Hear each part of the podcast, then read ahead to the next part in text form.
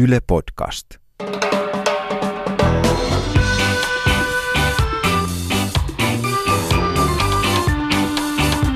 I think the people in this country have had enough of experts. Kuuntelen huomattavasti mieluummin ulkoasiainministeriön diplomaattia kuin jotain päivystävää dosenttia. Löytyy kaiken maailman dosenttia, jotka kertovat, että tätä ja tätä ei saa tehdä. Kuuntelet päivystäviä dosentteja. Minä olen Antto Vihma. Ja minä olen Miika Tervonen. Tässä podcastissa vastaamme teitä, eli kuulijoita askarruttaviin kysymyksiin elämän pienistä ja isoista asioista. Te kysytte, me vastaamme.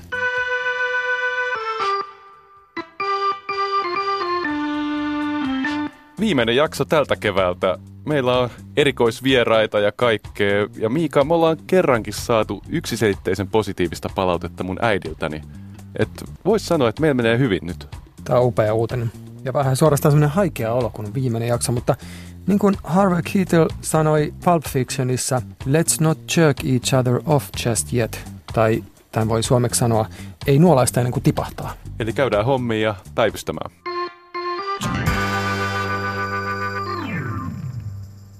Minkä takia Donald Trump on niin suosittu Yhdysvalloissa? Tätä kyselee Mikko R. Pitäisikö me aloittaa tästä yleisestä asetelmasta, että Mikko R. varmaan vielä viittaa siihen, että miten on mahdollista, että Trumpista tuli presidentti viime syksynä, miten hän niin kuin onnistui voittamaan vaalit. Joo, mulla tulee ensimmäiseksi mieleen tietenkin vastakysymys, että onko se Trump niin suosittu ja missä mielessä se on suosittu. Että Yhdysvalloissa tämä presidentinvallat on ehkä pikkasen huono tapa mitata jonkun tietyn henkilön suosiota, että siellä on niin kovettuneet nämä puolueerot ja tämä on enemmän tämmöistä niin kuin demografiaa kuin demokratiaa, niin kuin kollegamme Emilia Palonen ehkä sanoisi, tietyn väriset ihmiset äänestää tiettyjä ehdokkaita, ja tämä on ollut näin jostain Lyndon B. Johnsonista saakka, että tämä kahtiajako on niin paalutettu tämän yhteiskunnan rakenteisiin ja myös sen rahoituksen hankkimisen rakenteisiin, että se voi taitella, että joku tota, akuankka tai baseball-mailla voi olla republikaanien ehdokkaana ja saada silti 45 prosenttia suurin piirtein niistä äänistä. Mutta tämähän on just se, mikä ihmetyttää varmaan, kun Trump on niin erilainen kuin jotkut aikaisemmat republikaaniehdokkaat, että hänkin sitten hmm. saa tämän saman republikaani äänisaldon, että kyllähän se avautuu aikamoiselle ihmettelylle, että just esimerkiksi hän sai latinalaisperäisen väestön ääniä siinä määrin esimerkiksi Floridassa, että se yllätti monet. Hän sai naisten ääniä siinä määrin, että se yllätti monet. Siis hän oli, sai tota, muun muassa valkoisen väestöryhmän joukossa naisten enemmistön. Joo, että tässä on, niin kuin, tässä on toki tämmöisiä niin kuin, aika vakavia, ehkä vähän synkillekin vesille vieviä niin kuin selitysmalleja, joista on puhuttu aika paljon. Että tämmöinen niin kuin Yhdysvaltain, voi sanoa niin kuin DNAssa oleva tämmöinen tietty aika rajut rotu- ja luokka erot ja jaottelut ja identiteettipolitiikka ja tota, sitten tämmöinen niin tietty rahavalta ja tämmöinen valkoisen patriarkan kaipuu, mutta ehkä niin kuin mä koen halua puhua myös hieman niin kuin toisenlaisella tasolla tästä kulttuurisena ilmiönä. Että jotain peri-amerikkalaistahan tässä Trumpissa kyllä on. Että jotenkin tuntuu, että jos ottaa semmoisen satunnaisen otoksen Amerikkaa ja heittää sen isoon kattilaan ja keittää oikein pitkään ja laittaa tosi paljon rasvaa ja maissisiirappia ja, ja jotain elintarvikevärejä ja keittää oikein kunnolla pohjaa, ehkä vähän käräyttää, niin kyllä siellä pohjalla voi olla Trump. Että siis Ilmeisesti tämän, näin on. Joo, että Amerikka kuitenkin tämmöisenä maana, jossa on aina siedetty vulgaaria ja pompöösiä aika hyvin. Tämmöinen niin kuin barokki-Amerikka. Ehkä me tota, voidaan tämän, tämän inspiraation niin kuin myötä ajatella, että Trump on myös kaikessa kömpelyydessään myös taitava. Siis tässä yhteydessä, minkä sä äsken maalasit. Se, miten hän tavallaan aika herkillä otteella pystyy manipuloimaan ihmisten henkilökohtaisessa elämässä olevia pelkoja ja huolia niin kuin tietyillä koodisanoilla. Jos Amerikassa nyt tällä hetkellä kulttuurinen järjestys vähän natisee liitoksistaan ja saa useat ryhmät, ei ainoastaan valkoiset, myös aasialaiset, mustat, latinot niin kuin levottomiksi, Trumphan ei useinkaan, varsinkaan kampanjaretoriikassaan, puhunut suoraan näistä sisäisistä jännitteistä, varsinkaan etnisistä jännitteistä, mutta hän niin kuin lietso tämmöisiä kulttuurisia pelkoja ja kosketteli niitä vähän niin kuin mutkan kautta. Muun muassa Juhana Aunesluoma on joskus tästä puhunut, että kun Trump puhuu muurista, niin ihmiset ajattelee sitten yhteiskunnan sisäisiä ja omia elämänpiirejä suojaavaa muuria. Tai sitten islamhan on hänelle kanssa koodisana – joka laukaisee tämmöistä toiseuden pelon ja äh, tämmöisen tunteen oman yhteisön suojaamiseksi. Että hän, hänellähän oli myös tämmöisiä taitoja. Joo, ehdottomasti. Ja kyllähän tota, hän on niin jollain perversillä tavalla onnistunut esiintymään niin kansanmiehenä, tämmöisen niin kuin rikkaana junttina amerikkalaiskirjailija Ezra Klein on puhunut tämmöistä, että jos on, ajatellaan, että on tämmöinen niin oikein hieno tämmöinen viiden ruokalaji illallinen, missä kaikki on parhaissa vaatteissa ja siellä on yksi tyyppi, joka ei tiedä, että millä lusikalla mitäkin nyt syödään ja mitä niillä kaikilla eri veitsillä haarukoilla tehdään. Ketä sä silloin symppaat niistä? Et, et mun tulee my- myös mieleen tämä Baudrillardin ajatus tästä simulacrum Amerikka on vähän tämmöisestä niin todellisuudesta irtaantuneena vyöhykkeenä, jossa pinta on tärkein. Trumpin imakossa ei haittaa se, että ei tiedetä, että onko se oikeasti menestynyt. Että jos ajatellaan sitä liikemiehenä, että sehän peri suurin piirtein ilmeisesti saman verran rahaa kuin mitä sillä nyt on. Mutta se ei haittaa, kunhan se näyttää menestyksekään. Se proisoi sitä menestystä ja sillä on mallivaimo ja sillä on kultaisia sviittejä ja golfkenttiä. Joo, tuossa on tiettyä alkuperän katoamista, tämmöistä mm. simulaation logiikkaa. Mm. Mutta aika usein mä oon ajatellut, että kun Amerikka on jossain ja siellä tapahtuu jotain vähän kreisiä, jotain, mikä vähän säväyttää mua eurooppalaisena, että hulluja nuo amerikkalaiset, niin aika usein mä oon huomannut, että 50 vuoden päästä se on täällä meillä, tämä sama ilmiö.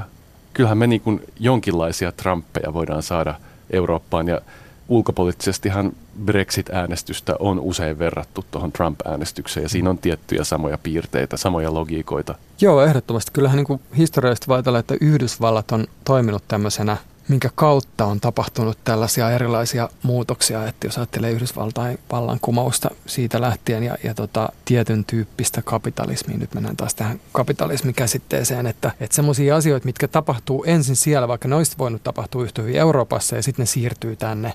Jos ajatellaan vaikka tämmöistä kuin pilvenpiirtäjä, että taas mä menen tähän niin kuin vulgaari amerikkalaisuus, johon kuuluu vapaa paini ja tosi TV ja tämmöiset neon ristit. Että kyllähän Euroopassa, Lontoossa oli paljon pääomaa ja siellä oltaisiin voitu rakentaa pilvenpiirtäjiä ihan hyvin siinä 1900-luvun alussa myöskin, mutta ei vaan kehdattu, että nehän on semmoisia klassisia rakennuksia, ne vanhat pilvenpiirtäjät, missä on semmoinen varsi. Täällä on niinku oltu enemmän tämmöistä niinku vanhojen luokkasidosten kiinnittämiä. Joo, mutta nyt kun on tämmöinen laajalti länsimaissa tunnistettava puolueiden kriisi, yhteisöjen pirstoutuminen, tämmöisiä isoja trendejä, niin voidaanko me yleistää, että jos tämmöinen niin atomisoitunut, individualisoitunut yhteiskunta kohtaa kriisin, niin sitten kysytään turvaa ja järjestystä, eli myös tätä F-sanaa ehkä mahdollisesti – Trumpismissahan voi olla tämän tyyppistä, että tämmöinen Hobbesin leviatan, niin se tarvitsee hallitsijansa. Ja Trumpia kannattaa monet muutkin kuin semmoiset perinteiset tosi autoritääriset persoonallisuudet, vaan että saa tämmöisen laajan kannatuksen. Joo, ehdottomasti. Tämä on sitä vakavampaa puolta, mistä on tavallaan kirjoitettu niin paljon ja mä oon itse lukenut tätä päivittäin kahden vuoden ajan, niin mä olen vähän uupunut siihen, siihen niin kuin vakavampaan analyysiin ja nyt mä haluan vaan ehkä vähän hieman riffitellä vielä tällä, no. tällä Trumpin kulttuurisella. Että jos ajattelee sitä, että minkä takia se näyttäytyy sympaattisena hahmona edelleen kaikesta huolimatta, kaikesta niin kuin uskomattomasta toilailusta. Ja itse asiassa sehän voi ajatella niin, että se ei ole siitä huolimatta, vaan juuri siksi. Eli se antaa lohtua tämmöisessä niin kuin hyvin meritokraattisessa yhteiskunnassa niille, jotka ei välttämättä, jolla ei ole niitä merittejä sitä muodollista kompetenssia ainakaan. Ja myös se, että se antaa niin kuin lohtua niille, jotka välillä vähän mokailee itse ja sä voit silti olla Yhdysvaltain presidentti, vaikka sä oot niin kuin Onko sulla jotain suosikki niin kuin Trump-sitaattia? Mulla olisi ehkä tämä, että mitä sanoi suunnilleen siinä sadan päivän jälkeen, mm. kun oli jonkinlainen haastattelutilanne, niin hän sanoi yksinkertaisesti, että I thought it would be easier. Joo.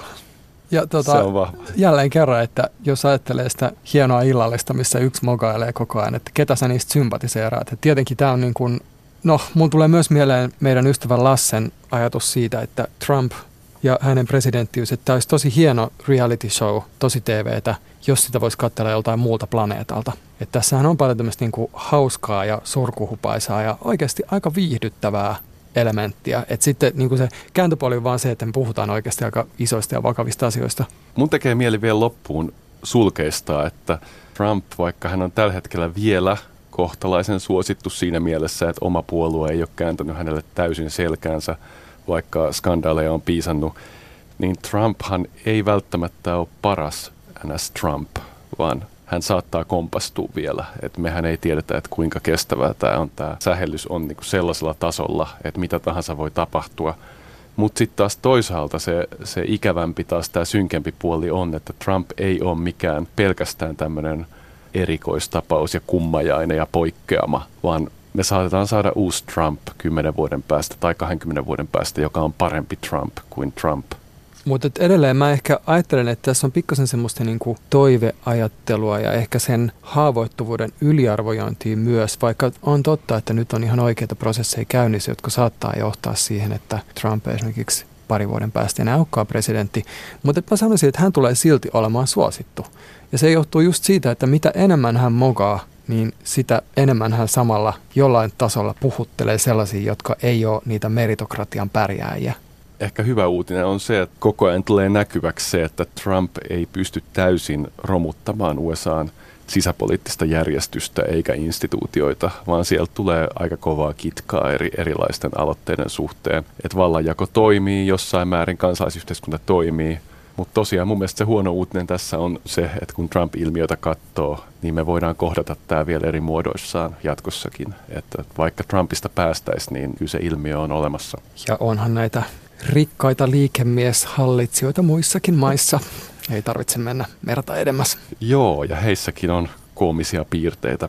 Onko sinulla vielä Antto jotain tähän, jos palataan tähän kysymykseen, että miksi Trump on niin suosittu, niin mikä sun viimeinen kiteytys on tästä? Mun kiteytys on, että, että me äsken tuotiin niin kuin monia, monia aspekteja ja, ja tota, näkökulmia tähän ilmiön, mikä joskus typistetään siihen, että valkoinen duunarimies on menettänyt tehtaansa ja työpaikkansa ja statuksensa ja nyt herra Trump sanoi, että hän tuo sen tehtaan takaisin. Että tämä ei ole se koko tarina. Joo, tästä on nyt ollut tutkimuksia siitä, että se osuus myös valkoisesta väestöstä, joka on kaikista heikoimmilla taloudellisesti, on itse asiassa jakautunut aika tasaisesti niiden äänet Clintonin ja, ja Trumpin välillä, että tämä niinku taloudellinen angstiselitys ei ihan riitä.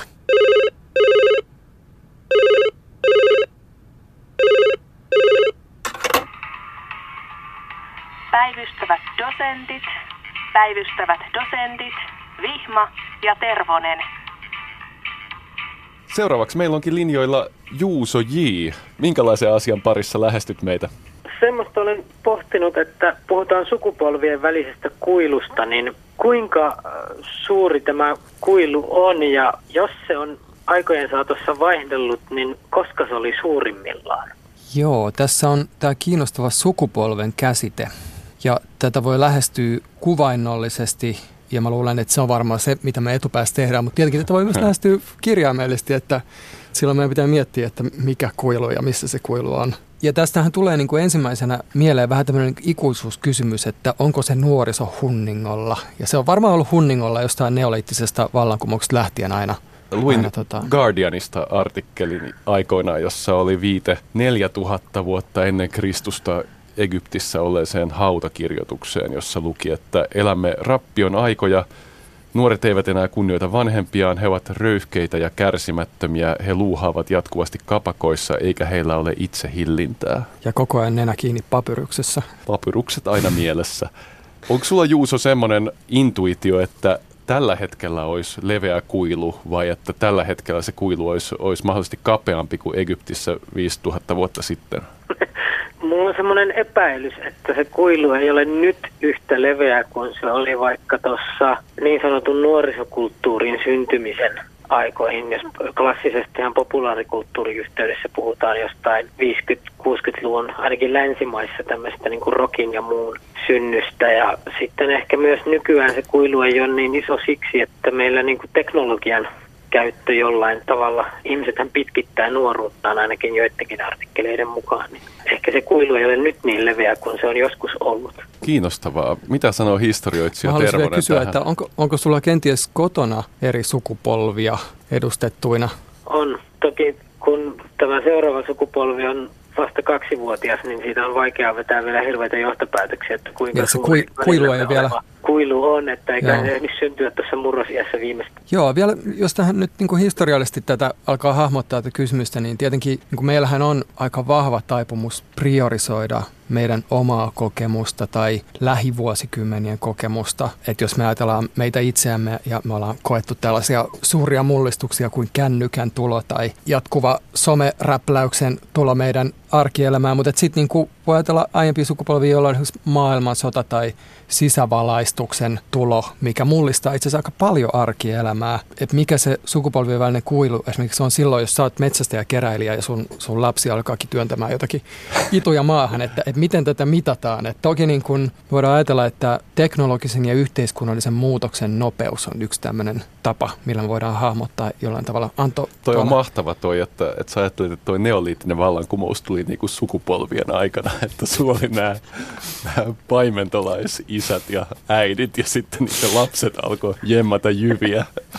Joo, mä, mä epäilen, että me, tai mä toivon, että me saadaan kiukkusilta arkeologilta hieman palautetta tästä Joo, tietystä mä... anakronismista, mutta jos mä ajattelisin tätä teknologisen ja yhteiskunnallisen muutoksen nopeutta jonkinnäköisen mittarina ja mä ajattelen Suomen historiaa, niin toki tässä on niin kuin monia tämmöisiä taitekohtia. Ei pelkästään tämä maanviljelyn saapuminen Suomeen. Siinä vaiheessa, kun täällä ruvettiin viljelemään tattaria 5000 EKR-kieppeillä.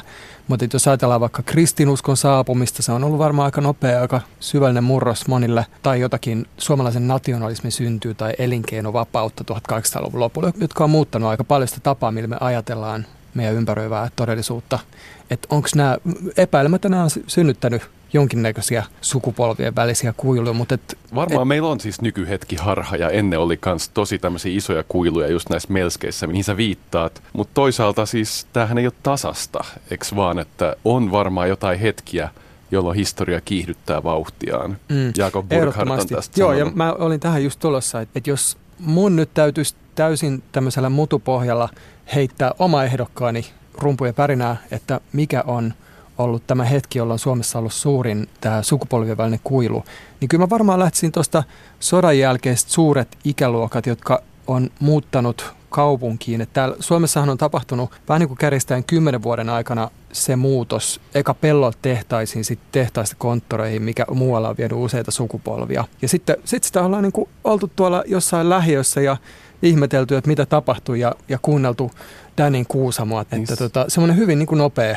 mullistus. Siinä on varmaan ollut kyllä elämismaailmat nuorilla ja aikuisilla aika kaukana toisistaan. Mun tekee mieli vielä ottaa tämä ei mitään uutta auringon alla klassinen dosenttivastaus ja miettiä yksi tämmöinen nuorison hunningolla olon legendaarinen päivittelijä. Hän oli Platon, joka sanoi kaksi ja puoli tuhatta vuotta sitten, asetti kysymyksen, että mitä on tapahtumassa meidän nuorisollemme. He eivät kunnioita vanhempia ihmisiä, he rikkovat vanhempiensa käskyjä, he eivät piittaa laista ja mellakoivat kaduilla ja kiihottuvat villeistä päähänpistoista.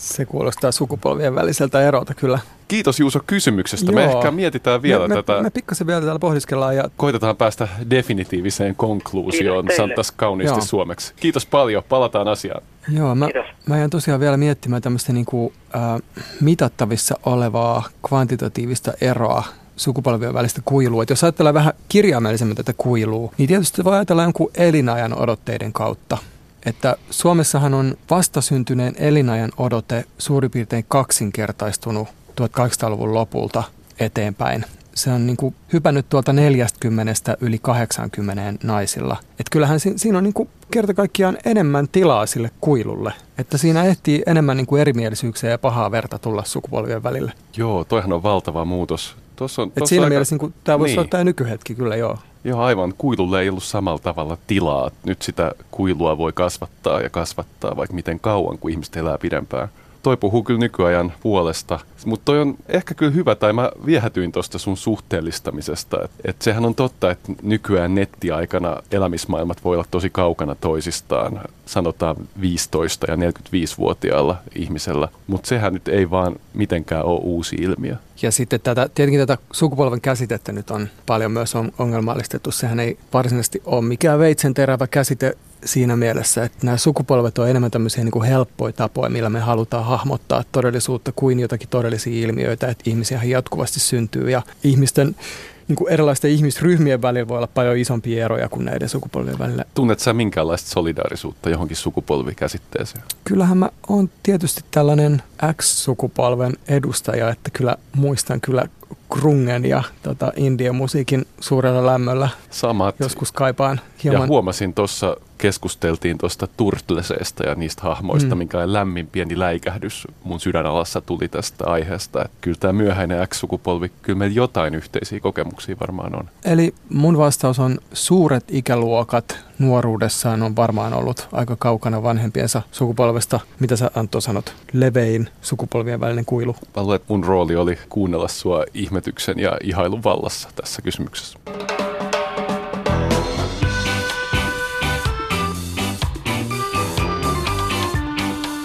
Kuuntelen huomattavasti mieluummin päivystävää dosenttia, että mitä enemmän tämän tyyppisiä katsauksia eri suuntiin tulee, niin sen parempi. Tervetuloa tämän tyyppiset raportit. Yleisradion käytävällä näkyi mietteliäs mies. Kutsuimme hänet tänne studion puolelle. Ruben Stiller, mitä mielessä? Kiitos kutsusta. Mulla on mielessä tällainen kysymys, joka on vaivannut minua teiniästä asti tähän päiviin, joka on yhä ajankohtaisempi. Se on se, että kun tämä suomalaisuus, josta kaikki nyt ovat tohottaneet viime aikoina ja vähän pitemmänkin aikaa tästä suomalaisesta identiteetistä, mitä on suomalaisuus, kun se on keksitty tämä suomalaisuus, niin miten se nyt on keksitty? Miten se on kulttuurillisesti tuotettu? Ja miten meidän pitäisi suhtautua siihen, että se on itse asiassa kulttuurillisesti tuotettu keksintö, joka on sitten syötetty ihmisille? Jotenkin tämä kuulostaa sellaiset kysymykseltä, mitä Miikka Tervonen on joskus miettinyt. Mä haluaisin vielä pikkasen heittää palloa takaisin kysyjälle. Onko tämä sulle henkilökohtaisesti jotenkin merkityksellinen kysymys tai mikä tämä sun tulokulma tähän asiaan on? Tämä on sikäli henkilökohtaisesti merkittävä kysymys, että kun mä koko ajan kuulen erilaisia määritelmiä siitä, mitä suomalaisuus oikein on. Ja kun vielä tässä keskustelussa näyttää siltä, että perussuomalaiset ovat monopolisoineet tämän suomalaisuuden. Mä tunnen itse nykyään täysin ulkopuoliseksi itseni. Ja mitä tulee näihin pyhiin äh, isänmaallisiin rituaaleihin, joista nyt kai äh, merkittävin on linnan juhlien iltapuvut ja kättely, niin mä tunnen, niin kuin, että mä olen lähinnä ulkoavaruudesta tullut olento, joka katsoo absurdia näytelmää. Et ihan tämä, miten tätä rakennetaan, tätä suomalaisuutta tiettyjen rituaalienkin kautta, niin se tuntuu mun mielestä aika oudolta. Iloksesi voin kertoa, että me ollaan käsitelty linnanjuhlia tuossa pari jaksoa sitten. Joo, ja tässähän on niin kuin, no, perussuomalaiset mainittu, ja ehkä tämä nyt kytkeytyy tällaiseen, mitä mä kutsuisin laatikkoajatteluksi, jolla on pitkä eurooppalainen historia, johon tässä viittasitkin tämmöinen niin kuin kulttuurinen tuottaminen, että, että me eurooppalaiset ollaan jostain syystä alettu kuvittelemaan itsemme tämmöisten niin kuin selkeiden laatikoiden kautta, että tuolla ranskalaiset, tuolla italialaiset, täällä suomalaiset. Ja tämä ei toki ole niin kuin missään tapauksessa vain suomalainen ilmiö, vaan pikemminkin, että jos ajattelee niin kuin Amerikan vallankumouksista, Ranskan vallankumouksista eteenpäin, niin tämä on huikea menestystarina, tämä samainen laatikkoajattelu, tämä niin kuin nationalismi, jossa ajatellaan, että kieli on sama kuin kansakunta, on sama kuin valtio. Ja tota, se ongelma tässä, niin kuin sanot, että tämä tuottaa ihmisiä, joille tämä on ongelma, koska ihmisethän, homo sapienshan ei elä missään laatikoissa. Me ollaan siitä kiinnostava laji, että me ollaan sekä liikuttu todella paljon, että oikeastaan ihmiskunnan historia on liikkumisen historiaa ja sen lisäksi meillä on jatkuvasti juoksuaika.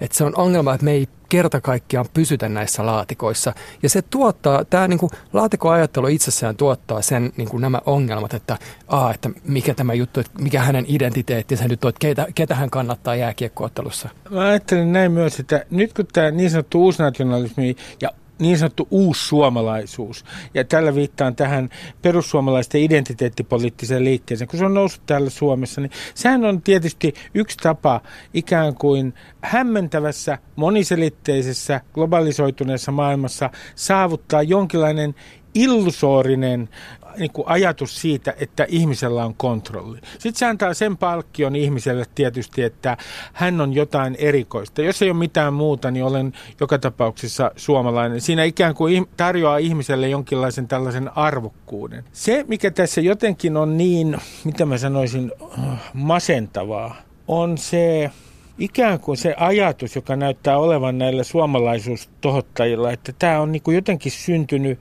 ikään kuin kulttuurista tehdään luontoa. Tämä on ikään kuin, suomalaisuus on ikään kuin luonnosta syntynyt. Se on jostain kansallismaisemasta järvien keskeltä noussut äh, luonnonilmiö. Siis tältähän se nimenomaan tuossa keskustelussa näyttää. Sitten kun katsoo akateemista meininkiä, tutkijoiden puheenpartta, niin siellä toistuu jatkuvasti tämä tuotettu, keksitty, representoitu.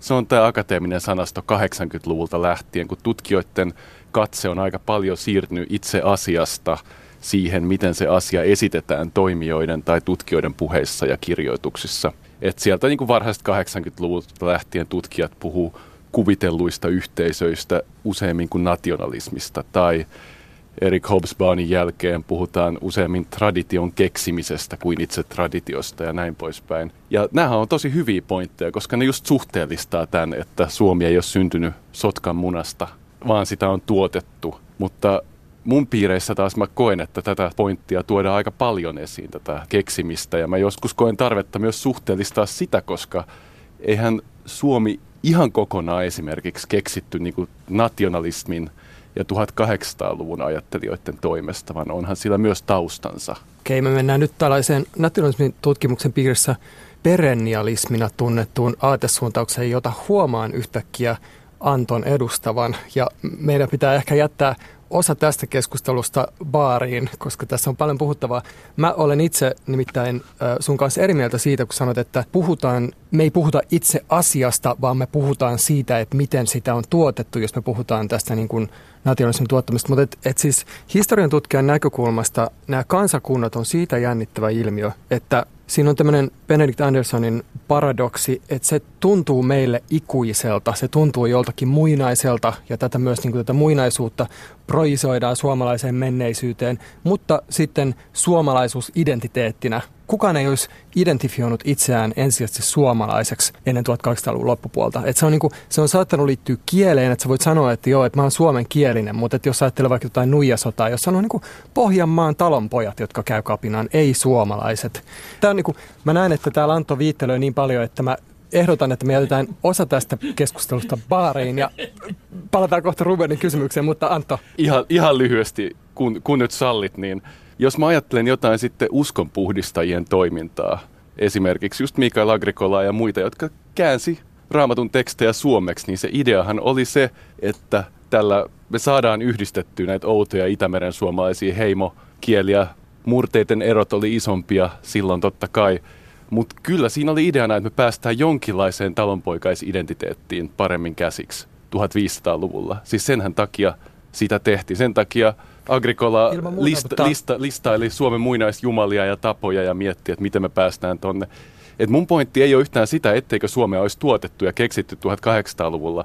Mä vaan meinaan, että tämänkin voi suhteellistaa, että se ei tapahtunut, sekään ei tapahtunut sotkan munasta, se keksiminen vaan silläkin on taustansa. Joo. Mulla on tällainen kysymys, joka liittyy tavallaan tähän hetkeen. Meillä on erilaisia tämmöisiä identiteettitarinoita suomalaisuudesta. Sitten meillä on tällainen jonkinlainen kansallinen kehyskertomus. Kun olin nuori, niin se oli suunnilleen Lasse Virenin kaatuminen, Kekkonen, tässä oli kenties suomalaisten ikuinen pyrkimys siihen, että saataisiin pronssia jääkiekon MM-kisoissa ja niin edelleen ja niin edelleen. Meillä on tällaisia henkilökohtaisia ikään kuin kokemuksia, jotka liittyy tähän kansalliseen kehyskertomukseen suomalaisuuden rakentamiseen henkilökohtaisella tasolla. Nyt mä kysyn ensinnäkin teiltä näin, että mitkä teidän tällaiset historialliset kokemukset on, jotka rakentaa teille tätä suomalaista identiteettiä. Ja toiseksi mä kysyn tätä, että tarvitaanko me enää jotain sellaista vanhanaikaista, jotain kehystarinaa, ja onko meillä sellaista kansallista kehystarinaa,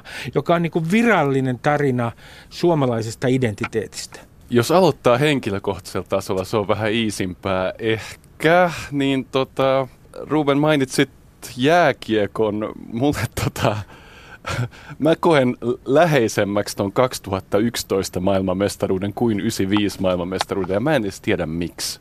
Se johtuu ehkä siitä, että se oli, se oli semmoinen spontaani ilojuhla ja me lähdettiin silloin pyöräilemään Käpylästä – porukan kanssa ja kuultiin, kun kaupungin keskusta kohisee ja heitettiin femmoja ohjaajaville ja se oli, se oli hieno, hieno semmoinen kuvitellun yhtenäisyyden hetki, mikä oli erittäin sisäänpäin sulkeva eikä ulos, ulos työntävä. Miika, sä oot kanssa X-sukupolvea. Mitä, mikä sulla on Osaat sä nostaa jonkun hetken tai muiston? Suomalainen kokemus. Nyt te laitoitte mut selkä seinää vastaan. Eikö sulla ole lämmin suhde kuitenkin meidän verenpaineeseen esimerkiksi? Että sitähän saat usein hehkuttaa. No siis tämä on jo tämä ajatus, että kun on pitkään asunut jossakin maassa, jossa on semmoisia surkeita haalean veren ruiskahduksia, niin kun tulee Suomeen, niin se suikkuu semmoinen niin tasalämpöisen veden semmoinen patsas. Ja mä pidän esimerkiksi suomalaisista uimahalleista tai kirja, kirjastoista tosi paljon, että, että nämä, on, nämä on ehkä semmoisia, missä mä, mä niin sitten edelleen, että mun on pakko olla niin kuin töikseni tässä hieman varovainen, koska mä oon niin edelleen sitä mieltä, että Michael Billington puhuu tämmöistä banaalista nationalismista ja tämä jääkiekko, niin kuin, että nationalismihan ei niin kuin tutkijallekaan ole mikään kirosana, se ei ole mikään niin kuin salaliitto. Se on ollut tämmöinen aika perustavanlaatuinen huikea menestystarina globaalisti – jossa me ollaan tuotettu tämmöinen uudenlainen me. Ja tämä me, sitä ylläpidetään tämmöisillä hyvin arkisilla vihjeillä, että nationalismi ei ole vain tai ainoastaan se, että oikeistolaiset on soittuineen jossain hautausmaalla, vaan nationalismi on, on myös esimerkiksi se, että miten meidän säätiedotus, että siellä on tämmöinen vähän niin kuin logoksi muuttunut Suomen kartta, jossa on meidän sää, ja, ja se samalla niin kuin luonnollistaa tämän valtion ja niin kuin rajaa tämmöisen itsestään selvän osan todellisuutta. Joo. Mä kysyn tästä vielä tämän mun kakkososa kysymyksistä. Mä olen kiinnostunut siitä, että kun nyt meille kerrotaan esimerkiksi niin, kuin niin sanottuna virallisena historiakäsityksenä, meille korostetaan sotia, sotien muistoa. Ja se on jollain tavalla tämmöinen kansallinen kehystarina, jota myydään kaikille kansalaisille. Meidän identiteetti pitää jollain tavalla ankkuroida sotien muistoon. Katsotteko, että tämmöisellä kansallisella, virallisella, jonkinlaisella kehystarinalla on enää mitään mahdollisuuksia, koska mehän ei eletä enää missään yhtenäiskulttuurissa Suomessa. Ja ainakin minusta esimerkiksi tämä sotien jatkuva muistelu tuntuu lähinnä sellaiselta niin kuin jatkosodan uusinta lähetykseltä nykyään. Joo, tämä on vahva, vahva kysymys, missä mulle tulee mieleen, että tämähän on myös, nyt on kyse myös niin kuin poliittisesta strategiasta, koska Miika puhuu kanssa, että nationalismi ei ole tutkijalle kirosana, kun sä teet potilaalle diagnoosia lääkärinä, niin sä hänet ärsynyt potilaasta, vaan sä koitat jotenkin nähdä siihen ongelmaan. Ja mä oon myös vähän sillä samaa mieltä, että kansallismielisyys tai isänmaallisuus, nythän puhutaan myös isänmaallinen enemmistö, on yksi tämmöinen vastarintaliike persuille tuolla sosiaalisessa mediassa. Mä vähän kannatan tämän tyyppistä asiaa, että nationalismia koitetaan muokata ja käyttää poliittisesti myös varsinkin ei, ei niin kuin tämmöiseen oikeistopopulismin toimesta, koska se on vaan liian, se on vähän turhan vahva voima jätettäväksi oikeistopopulismille, nimenomaan näistä Rubeninkin mainitsemista identiteettipoliittisista syistä ja tämmöisenä kehyskertomuksena. Ja mun kollegat, jotka on tutkinut esimerkiksi latinalaisen Amerikan demokratisaatiokehitystä siitä, miten Chilessä ja Argentiinassa on päästy irti sotilasvallankumouksista ja sotilasvallasta, niin tässä kehityksessä nationalismilla on ollut esimerkiksi iso, iso rooli. Mielestäni onhan se niin kuin ylipäänsä, että modernit demokratiat, niitä olisi ollut mahdotonta ehkä luoda ilman tätä ajatusta meistä. Mutta se ongelma on sitten se niin kuin muiden luominen siinä samalla. Mä vielä palaisin näihin kehyskertomuksiin. Me puhuttiin sodasta viimeksi vähän sen itsenäisyysjuhlinnan myötä se, että, että Suomi tosiaan kuuluu näihin itäisen Euroopan maihin, jossa on vähän niin kuin henkeä pidätelty aina 90-luvun alkuun saakka, olla Neuvostoliitto romahti. Ja sen jälkeen sitten se sota onkin ollut sitäkin tärkeämpi meille. Mutta toki niin kuin sä sanoit, että tässä on muitakin tämmöisiä niin kuin toistuvia elementtejä, tämä luonto, luontosuhde.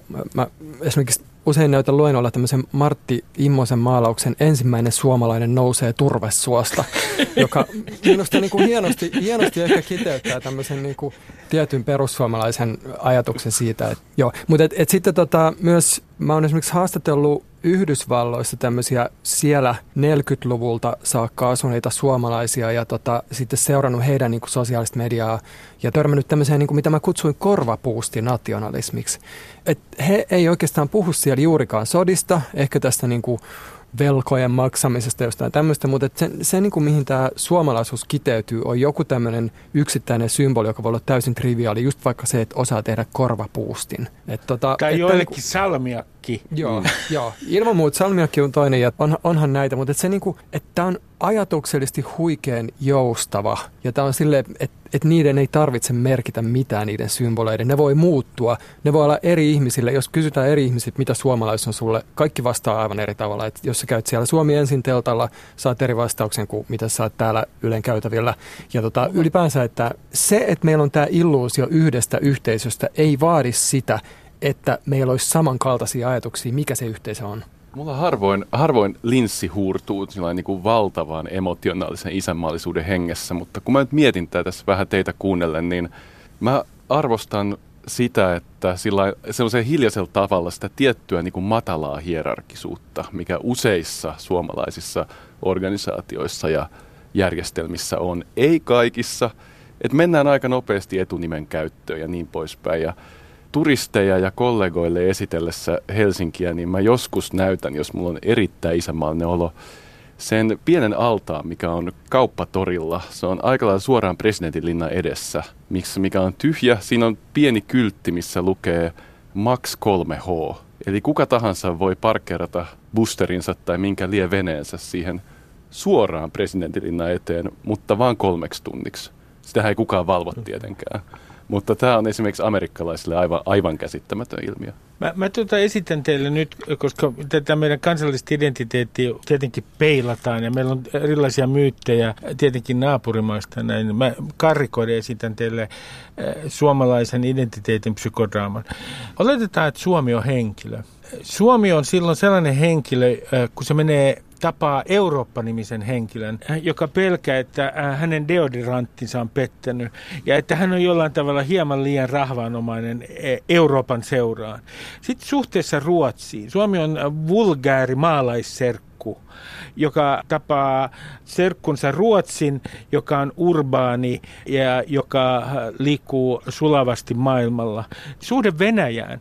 Se on tota, sama suhde, ainakin oli YY-aikana ja saattaa olla vieläkin, kun ikään kuin lapsen äh, suhde juoppohulluun isään. Sitä pitää lepyttää ja sitten tämä lapsi, joka on siis tässä tapauksessa Suomi, kehuu itseään siitä, kuinka ovella hän on, kun hän pystyy lepyttämään tämän. Tämä myyttinen erityissuhde Venäjään, se on, se on kyllä, se on mun mielestä aika, aika mielenkiintoinen asia ja mä oon nähnyt sen, sen voiman kanssa ihan – kansainvälisissä neuvotteluissa, että se ei ole vaan meidän keksintö, vaan me ollaan myyty tämä tarina myös muualle. Että EUn piirissä, jos ollaan isoissa YK-neuvotteluissa, se on täysin normaalia, että EU-koordinaatiossa sanotaan, että jonkun pitäisi tehdä outreachia nyt Venäjän suhteen. Suomihan voi hoitaa, että heillähän on tätä Venäjä-osaamista. Ja sitten on Suomen delegaatio, yhdeksän henkeä, joista kukaan ei puhu Venäjää kellään on mitään erityisiä kontakteja sinne. Jos ollaan sillä, että no, että okei, että tästä sitten. Joo, mä palaisin näihin tota, henkilöihin ja tämmöiseen karikoituun Suomi-henkilöön. Ja tota, mä oon aiemmin täällä sanonut, että mulla on näihin stereotypioihin vähän samanlainen suhde kuin ihmemiehellä aseisiin, että en, en käytä niitä itse, koska ni, niissä on semmoinen jännittävä piirre, että sä voit sanoa Hänhän kaksi... joutuu joskus käyttämään. Se on totta, joo, mutta usein itse rakentaa ne. Kyllä. Mutta tota, et siinä on niinku semmoinen jännittävä asia, että sä voit sanoa yhden asian jostakin kansakunnasta ja se on totta. Mutta sitten sä voit sanoa seuraavassa lauseessa täysin päinvastaisen asian siitä samasta kansakunnasta ja se on myös totta. Et me ollaan niinku tämmöisessä aika, mä oon oikeastaan yllättynyt, että sä et enempää niin kuin tuonut tämmöistä, mä ajattelen, että jos Suomea karikoitaisiin tämmöisiksi henkilöiksi, niin seitsemän veljestä, impivaara, tämmöinen vähän niin kuin jossain perämetsässä semmoiseen niin kuin mökkiin tarkoituksellisesti eristäytyneet, vähän tämmöiset ei-sivistyneet alkuasukkaat. Että tämä on niin kuin usein tämä, tämä niin kuin stereotypia. Mä, mä sanoin, että sä osut täsmälleen siihen, mitä mä itse asiassa syvillä, syvällä sisimmissäni ajattelen nykyisestä ilmapiiristä tässä Joo. maassa. Mutta sitten niinku, et tämä niinku, tähän kytkeytyy tähän impivaaralaiseen ajatukseen, ei pelkästään välttämättä niin kuin positiivinen, mutta semmoinen niin sitkeys, erityislaatuisuus, eristyksissä olo. Ja tämä eristyksissä olo, että tämä on niin kuin se, missä mulla tämä rupeaa tökkiä tämä juttu. Että sitten niin kuin, että me voidaan ajatella Suomen historiaa ja ajatellaan vaikka tämmöisiä hyvin vanhoja, hyvin yleisiä suomalaisia sukunimiä kuin vaikkapa venäläinen, pirolainen, ruotsalainen, tanskanen, lappalainen. Tämä on ollut kaikkea muuta kuin semmoinen pysähtynyt impivaara. Että tämä on niin kuin ollut maa, missä jos sä haluat ostaa maton, niin sä ostat sen tatarikauppajalta. Jos sä haluat sun hevosen kengän kengitettyä, niin se on todennäköisesti ollut romani, joka sen on tehnyt. Ja niin kuin tiedät, että juutalaisilla on ollut Helsingissä synagoga 1870-luvulta saakka ja, ja samoihin aikoihin Helsingissä joka kolmas puhui suomea.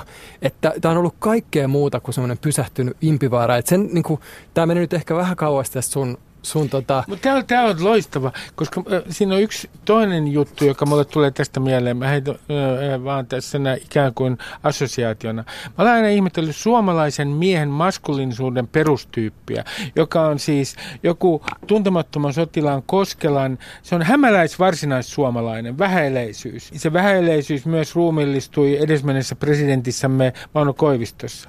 Mä oon ihmetellyt, että miten tästä suomalais, jos me otetaan, että se on jonkinlainen stereotypia tai arkkityyppi suomalaisesta maskuliinisuudesta. Minkä takia siitä on tislattu pois kaikki suomenruotsalaisuus, kaikki karjalaisuus ja kaikki savolaisuus esimerkiksi? Miten maskuliinisuuden mallin, ikään kuin kulttuurisen mallin niin kuin henkilöitymäksi tulee hämäläis varsinaissuomalainen vähäileinen tyyppi?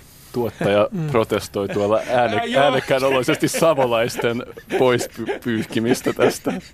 Mutta meidän pitäisi ehkä jotenkin nyt vetää lankoja yhteen, Miika. Mä vähän katon sua tämmöisenä ensinnäkin suurina synteesin tekijänä, että myös alan tutkijana, että miten suomalaisuus on tuotettu. Osaat sä kiteyttää tämän kahteen lauseeseen? Kaikki alkoi suolta. Mä en pysty kiteyttämään tätä kahteen lauseeseen. Ja, ja suomalaisen maskuliinisuuden historiaa on toki tutkittu. Mun ensimmäinen semmoinen pieni hunch olisi, että se ei ehkä ole ihan niin ainutlaatuinen kuin mitä me ehkä ajateltaisiin, että jos ajattelee jotain John Wayne-tyyppistä vähäpuheista, toiminnallaan puhuvaa miesmallia. Että se ei välttämättä nyt ole ihan niin tämmöinen meidän rajojen sisälle suljettu malli.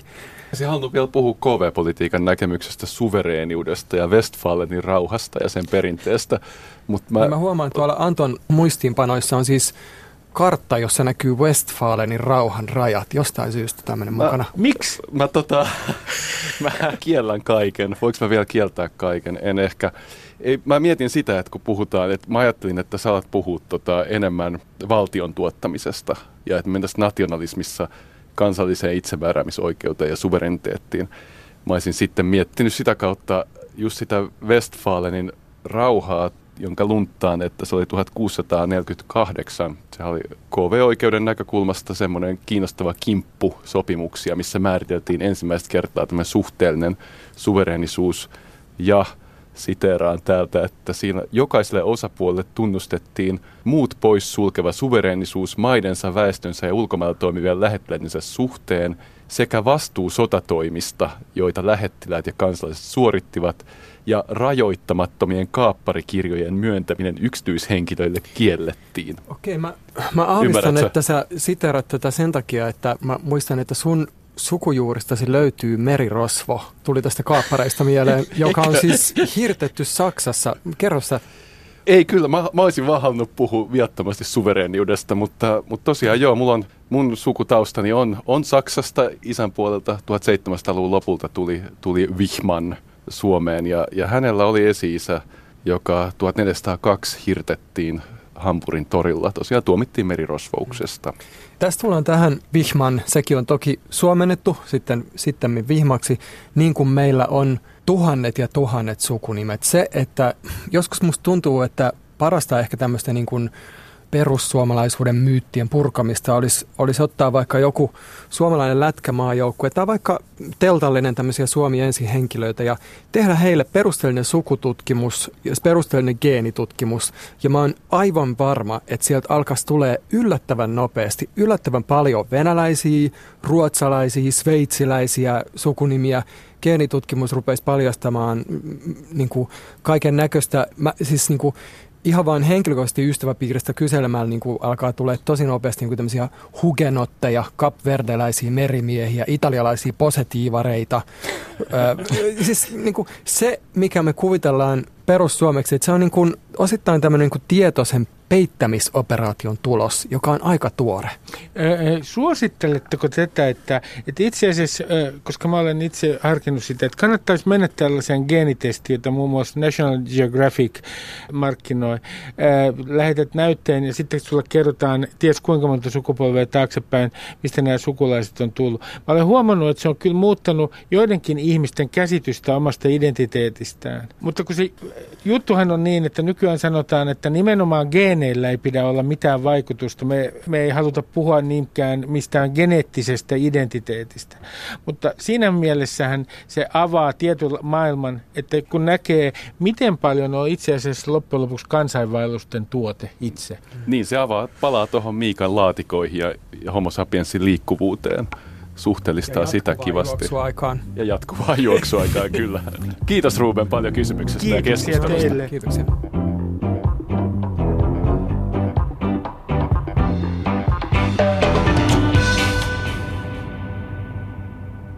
Seuraava kysymys on What is love? Ja tämän on esittänyt Elina K. Hän esitti tämän kysymyksen meille Facebookissa postaamalla linkin Hadawayn diskohittiin vuodelta 1993. Tässä trinidadilais-saksalainen Hadaway toki esittää kysymyksen, jota on oikeastaan useimmissa tunnetuissa filosofian traditioissa pohdittu harvinaisen semmoisella harhailevilla tavoilla – että tämä on niin kuin kysymys, joka kiinnostaa, varmasti on kiinnostunut ihmisiä ihan niin kuin hämäristä luola-ajoista saakka ja tuottaa aika usein tämmöistä sekavaa ajattelua. Hadawayn lyriikat on myös hieman ehkä sekavia, jos me palataan tähän esitettyyn runoon. Mun mielestä, kun mä luin tämän huolella tämän 12 riviä ilman toistoa sisältävän runon, niin Hadawayhän ei tässä kappaleessa esitä teorioita rakkaudesta tai erilaisia taksonomioita erilaisista rakkauden tyypeistä, ei mieti mitään aivokemiallisia reaktioita, mitä rakkaus meissä aiheuttaa, tai kulttuurisia ulottuvuuksia, vaan Hadaway vakuuttaa omaa rakkauttaan, joka ei saa vastakaikua. Mä en tiedä, katsoitko myös sen videon, mutta, tota, mutta et sehän niin kuin, ehkä jollain tavalla on ymmärrettävää, jos ei mene se suhde ihan, ihan putkeen. No, tämä siis tapahtuu semmoisessa huikean tämmöisessä rönsylvässä renesanssi-barokki kartanossa kultaisten kynttilöiden loisteessa. Ja siellä on kaksi naista, joilla on tota, molemmilla aika rajut asut. Ja Hadaway, joka tuntuu olla vähän niin kuin, ei kauhean kiinnostunut kummastakaan niistä. Mutta lyriikan tasolla hän vakuuttaa niin kuin rakastavansa todella vahvasti tätä yhtä henkilöä. I want no other, no other lover. This is our life.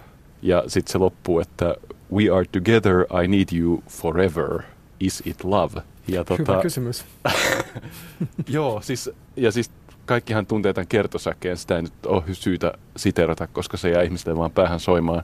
Mutta hän pyytää, että rakastettu ei satuttaisi häntä enää. Ja siis hän on tämmöisessä tuskaisessa lemmen tuskassaan. Sen niin kuin eksistentialistinen huippu on se, että itse rakkauden olemus asetetaan kyseenalaiseksi. Mm. Ja estetään tämä kysymys. Joo, mutta tosiaan niin kuin ehkä nyt kun tämä kysymys on tosiaan pedattu, niin voidaan mennä kaikkiin niihin eri tapoihin, millä tätä voi lähestyä. Että tämähän on toki niin kuin vastaus Hadawayn esittämään kysymykseen on täysin eri riippuen siitä, ootko sä esimerkiksi evoluutiobiologi tai sosiologi. Se on myös erilainen riippuen siitä, ootko sä kyynikko vai romantikko. Ootko sä materialisti vai idealisti. Joo, tässä, on, tässä on niin paljon tasoja, että mä jotenkin koen, että tekee mieli sen sijaan, että me alettaisiin nyt miettiä kaikkia, kaikkia näitä eri filosofian traditioita, mistä me voitaisiin lähteä lähestymään, niin mun tekee mieli pysyä tässä Hadawayn kappaleessa. Niin, no toki eihän me nyt esimerkiksi Aristotelesta voida kyllä kokonaan tässä sivuuttaa, joka on yksi näiden hassujen rakkausteorioiden tämmöisiä arkkityyppejä. Suorastaan Aristoteliksen mielestä hän rakkaus oli sitä, kun on yksi sielu, mutta kaksi ruumista. Että hän oli tämmöinen kuin parempi puolisko ajatus, aika vahva.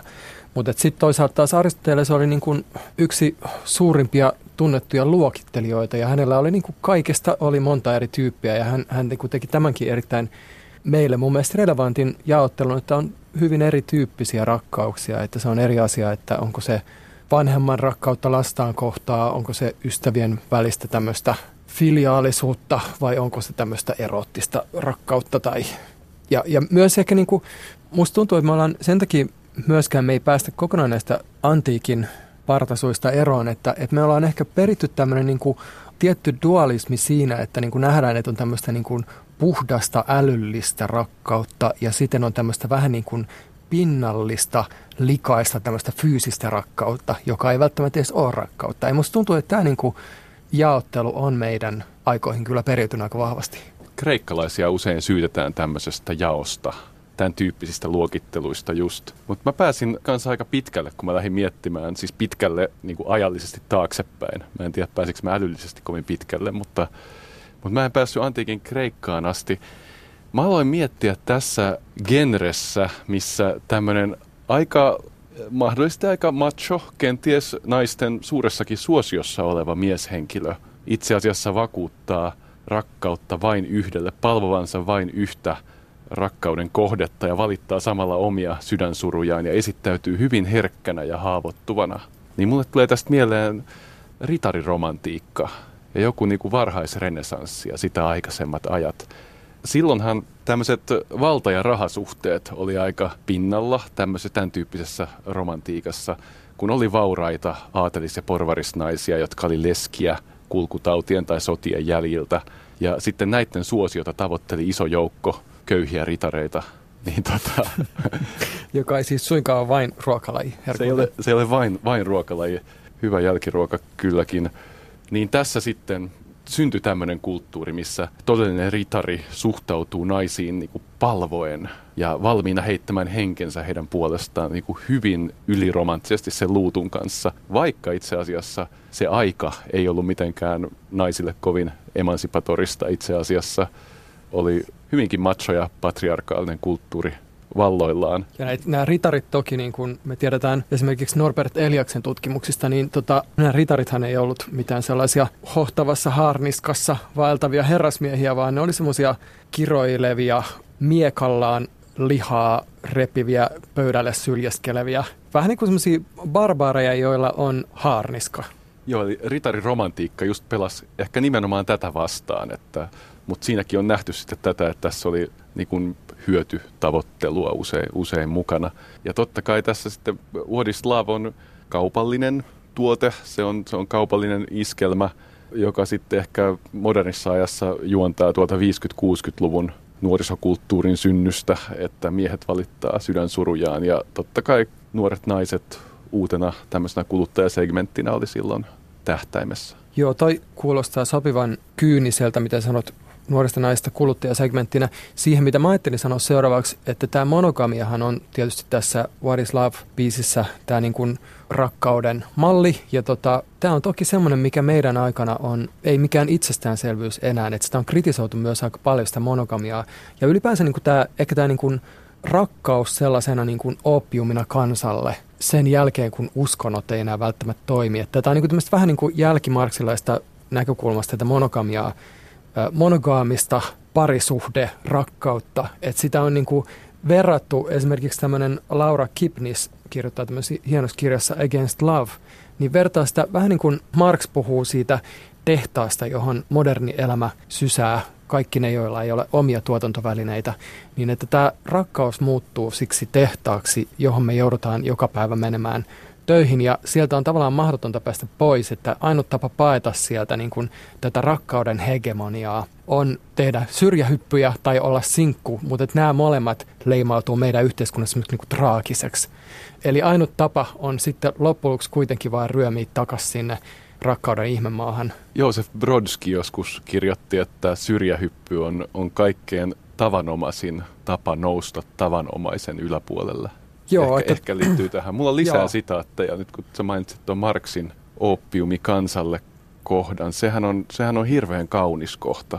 Siinä näkyy niin kuin Marksin prosaistin kyvyt hirveän kirkkaana, kun hän kirjoittaa, että uskontoelämä on, miten se on, onko se sydämettömän maailman sydän ja ahdistuneen luontokappaleen huokaus ja oppiumia kansalle. Mm. Että hän tarkoittaa sitä ehdottomasti niin kuin lääkkeenä, mm. eikä, eikä huumeena. Joo, tämä tää, tota, Kipnis tosiaan vähän, vähän samaan henkeen ehkä puhuu tästä rakkaudesta semmoisena niin kuin elämää ylläpitävänä plasmana, jonka rinnalla kaikki muu elämässä on vaan kraanavettä. Että tämä on, niin on hyökkäys tämmöistä niin rakkauden ideologista hegemoniaa vastaan, sitä, että, että se on se niin kuin, mitä oikeastaan kukaan poliittista kantaa katsomatta ei kyseenalaista. Että tämmöinen niin kuin modernin elämän perusrakenne, joka tekee meistä tämmöisiä, että meillä on aina se tarve johonkin. Mutta tämä ei nyt ole tietenkään vastaa tähän Hadawayn kysymykseen What is love? Oliko tämän kirjan nimi siis Against Love? Joo, mutta tämä, on, Okei. tämä pitää ottaa retorisesti. Joo, vähän 60-lukulainen nimi jotenkin, että mahtipontinen, mutta mikä, mikäpä siinä? Joo, mutta tosiaan niin kuin me, me ei olla nyt oikeastaan puhuttu vielä juurikaan siitä, että mitä se rakkaus on. Eli tota, mitä me vastataan? Mitä on rakkaus?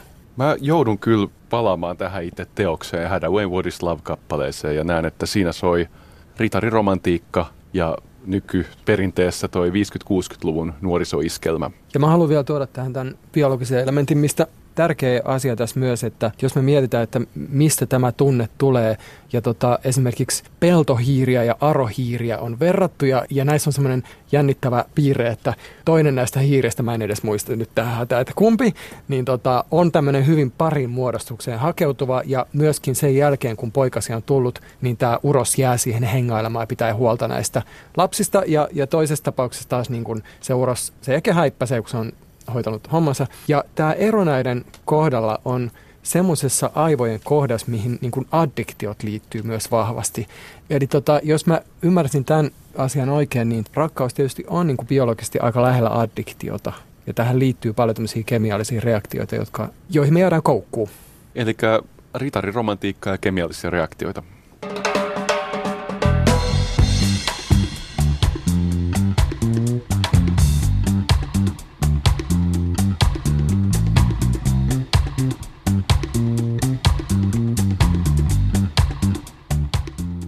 Haikein tunnelmin on nyt aika sanoa kiitos. Kiitos kaikille kuulijoille.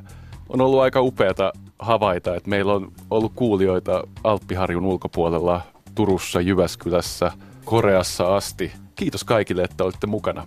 Ja Antto, mä haluaisin oikeastaan kiittää vielä sua, koska me puhuttiin tässä muutama jakso sitten tästä päivystämistä ja sä sanoit, että mun kanssa on ollut kiva jutella ja mä tajun, että mä en oikeastaan sanonut takaisin mitään, että sunkin kanssa on ollut kyllä kiva, sun sametista baritonia on ollut kiva kuunnella ja jos joku tarvii hyvän sitaattipoliisin, niin mä voin suositella Anttoa. Ai, tää oli kaunista. Kiitos Miika. Mulle huippukohta oli ehkä se kaikissa näissä jaksoissa, kun sä siterasit sitä, mitä Jim Morrison oli uni-ilmestyksessä sanonut Wayne's World 2 elokuvassa. Mä oon ottanut sen liki päivittäiseen käyttöön. Mutta menikö se sitaatti oikein? No ei se, ei se ihan sanatarkasti No, mennyt oikein, okei. mutta se tunnelma välittyi hienosti mun Niin niin just. mielestä. Mä haluaisin vielä sanoa meidän kuulijoille, että meillä on ollut tosi kiva juttu se, että me ollaan saatu huikean paljon todella kiinnostavia kysymyksiä, ja niitä on tullut paljon enemmän kuin mitä me ollaan ehditty näissä aika lyhyissä lähetyksissä vastaamaan. Mutta että ei huolta, me palaamme. Ennemmin tai myöhemmin me palataan tämän podcastin pariin. Ja onko vielä lisää kiitoksia? Kiitos Ylen väki, kiitos Olli Seuri, kiitos kaikki kysyjät. Kiitos Anton äiti. Kiitoksia.